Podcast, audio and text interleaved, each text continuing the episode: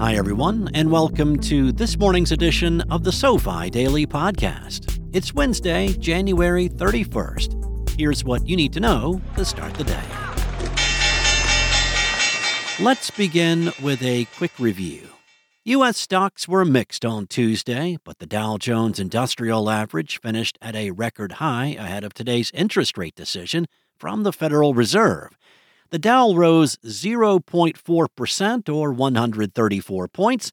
Meanwhile, the S&P 500 and Nasdaq Composite ended lower, closing down 0.1% and 0.8% respectively.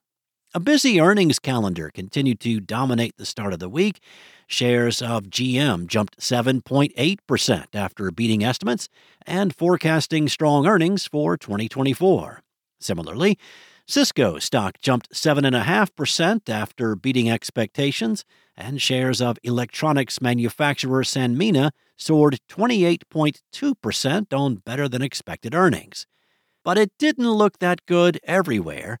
Pfizer shares fell 1.7% after missing revenue estimates due to waning demand for its COVID 19 products.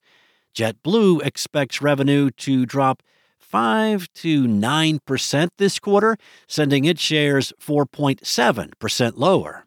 UPS stock dropped 8.2% after falling short of estimates for a sixth consecutive quarter and announcing layoffs. In other company news, the New York State Attorney General filed a lawsuit against Citibank for allegedly failing to protect and reimburse victims of fraud. Even so, the company's stock rose 5.5%. Elsewhere, shares of oil field service provider SLB dropped 7.2% after Saudi Aramco dropped plans to raise oil production capacity. In economic news, the number of job openings in December inched up to 9 million, the highest level since September. And in housing news, the Case Shiller Home Price Index rose 0.2% in November, or 5.4% year over year. Portland, Oregon, was the only city to report an annual decline, falling 0.7%. Here are a few headlines that should be on your radar.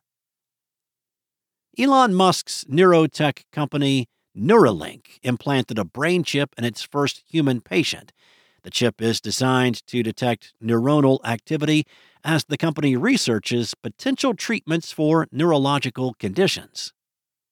General Motors plans to release plug in hybrid electric vehicles. Finally, Boeing withdrew its request for a safety exemption that was intended to expedite regulatory approval for its new 737 MAX 7 jet. Here's what to be on the lookout for today. The Federal Reserve's first interest rate decision of the year.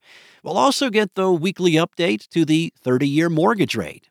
In company earnings, Boeing, MasterCard, Novo Nordisk, Qualcomm, and more will report. Last but not least, here is one non finance related thing we learned today. An octopus has nine brains and three hearts.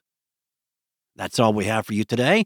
We'll see you back here tomorrow morning. And in the meantime, don't forget to check out the SoFi app.